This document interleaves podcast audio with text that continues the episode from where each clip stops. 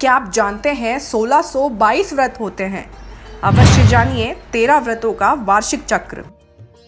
व्रत रखने के नियम दुनिया को हिंदू धर्म की देन है। व्रत रखना एक पवित्र कर्म है और यदि इसे नियम पूर्वक नहीं किया जाता है तो न तो इसका कोई महत्व है और न ही लाभ। अलबत्ता इससे नुकसान भी हो सकते हैं। हालाँकि आप व्रत बिल्कुल भी नहीं रखते हैं तो भी आपको इसके कर्म का भुगतान करना ही होगा। राजा भोज के राजमातंड में 24 व्रतों का उल्लेख है। हेमादि में 700 व्रतों के नाम बताए गए हैं। गोपीनाथ कविराज ने 1622 व्रतों का उल्लेख अपने व्रत कोश में किया है। व्रतों के प्रकार तो मूलतः तीन है। नित्य, नैमित्तिक और काम्य। नित्य व्रत उसे कहते हैं जिसमें ईश्वर भक्ति या आचरणों पर बल दिया जाता है। जैसे सत्य बोलना, पवित्र रहना, इंद्रियों का निग्रह करना, क्रोध न करना, अश्लील भाषा न करना और परनिंदा न करना। प्रतिदिन ईश्वर भक्ति का संकल्प लेना आदि नित्य व्रत है। इनका पालन नहीं करने से मानव दोषी माना जाता है। नैमित्तिक व्रत उसे कहते हैं जिसमें किसी प्रकार के पाप हो जाने या दुखों से छुटकारा पाने का विधान होता है। अन्य किसी प्रकार के निमित्त के उपस्थित होने पर चंद्रायण प्रभुति तिथि विशेष में जो ऐसे व्रत किए जाते हैं, वे नैमित्तिक व्रत होते हैं। काम्य व्रत किसी कामना की पूर्ति के लिए किए जाते हैं, जैसे पुत्र प्राप्ति के लिए, धन संपत्ति के लिए या अन्य सुखी प्राप्ति के लिए किए जाने वाले व्रत काम्य व्रत है। व्रतों का वार्षिक चक्र, साप्ताहिक व्रत। सप्ताह में एक दिन व्रत रखना चाहिए, ये सबसे उत्तम है। पाशिक व्रत। पंद्रह पंद्रह दिन के दो पक्ष होते हैं, कृष्ण पक्ष और शुक्ल पक्ष। प्रत्येक पक्ष में चतुर्थी, एकादशी, त्रयोदशी, अमावस्या और पूर्णिमा के व्रत महत्वपूर्ण होते हैं। में से किसी भी एक व्रत को करना चाहिए। त्रैमासिक व्रत। वैसे त्रैमासिक व्रतों में प्रमुख है नवरात्रि के व्रत। हिंदू माह के अनुसार पौष, चैत्र, आषाढ़ और आश्विन माह में नवरात्रि आती हैं। उक्त प्रत्येक माह की प्रतिपदा यानी एकम से नवमी तक का समय नवरात्रि का होता है। इन नौ दिनों तक व्रत और उपवास रखने से सभी तरह के कलेश समाप्त हो जाते हैं। छह मासिक व्रत। चैत्र माह की नवरात्रि को बड़ी नवरात्रि और आश्विन माह की नवरात्रि को छोटी नवरात्रि कहते हैं। उक्त दोनों के बीच छह माह का अंतर होता है। इसके अलावा वार्षिक व्रत है। वार्षिक व्रतों में पूरे श्रावण मास में व्रत रखने का विधान है।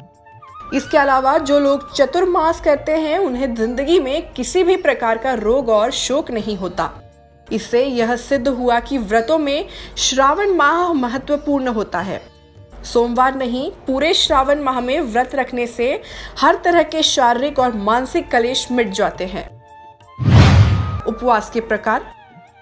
पहला, प्रातः उपवास। इस उपवास में सिर्फ़ सुबह का नाश्ता नहीं करना होता है और पूरे दिन और रात में सिर्फ़ दो बार ही भोजन करना होता है। दूसरा उद्धोपवास इस उपवास को शाम का उपवास भी कहा जाता है और इस उपवास में सिर्फ़ पूरे दिन में एक ही बार भोजन करना होता है। इस उपवास के दौरान रात का भोजन नहीं खाया जाता। तीसरा, एकाहारोपवास। एकाहारोपवास में एक समय के भोजन में सिर्फ़ एक ही चीज़ खाई जाती है। जैसे सुबह के समय अगर रोटी खाई जाए तो शाम को सिर्फ़ सब्ज़ी खाई जाए। दूसरे दिन सुबह को एक तरह का कोई फल और शाम को सिर्फ़ दूध आदि। चौथा रसोपवास इस उपवास में अन्य तथा फल जैसे ज़्यादा भारी पदार्थ नहीं खाए जाते। सिर्फ़ रसदार फलों के रस अथवा साग सब्जियों के जूस पर ही रहा जाता है। दूध पीना भी मना होता है क्योंकि दूध की गणना भी ठोस पदार्थ में की जा सकती है। पांचवा, फलोपवास।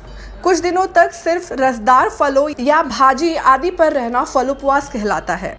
अगर फल बिल्कुल ही अनुकूल न पड़ते हो तो सिर्फ़ पकी हुई साग सब्ज़ियाँ खानी चाहिए।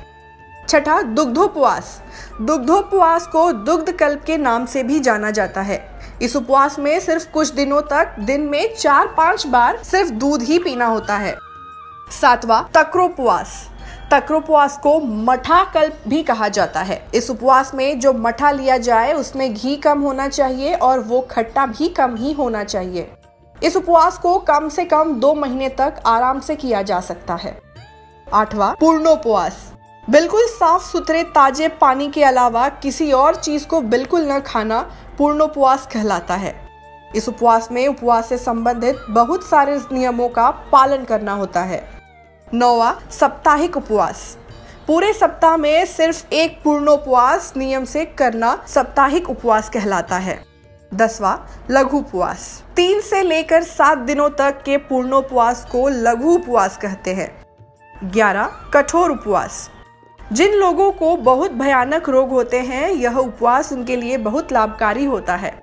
इस उपवास में पूर्णोपवास के सारे नियमों का सख्ती से निभाना पड़ता है। बारवा, टूटे उपवास। इस उपवास में दो से सात दिनों तक पूर्णोपवास करने के बाद कुछ दिनों तक हल्के प्राकृतिक भोजन पर रहकर दोबारा उतने ही दिनों तक का उपवास करना होता है। उपवास रखने का और हल्का भोजन करने का यह क्रम तब तक चलता रहता है जब तक कि इस उपवास को करने का मकसद ना पूरा हो जाए। तेरह, दीर्घ उपवास। दीर्घ उपवास में पूर्णोपवास बहुत दिनों तक करना होता है, जिसके लिए कोई निश्चित समय पहले से ही निर्धारित नहीं होता। इसमें 21 से लेकर 50 से 60 दिन भी लग सकते हैं। अक्सर यह उपवास तभी तोड़ा जाता है जब स्वाभाविक भूख लगने लगे। आज के लिए इतना ही। नमस्कार।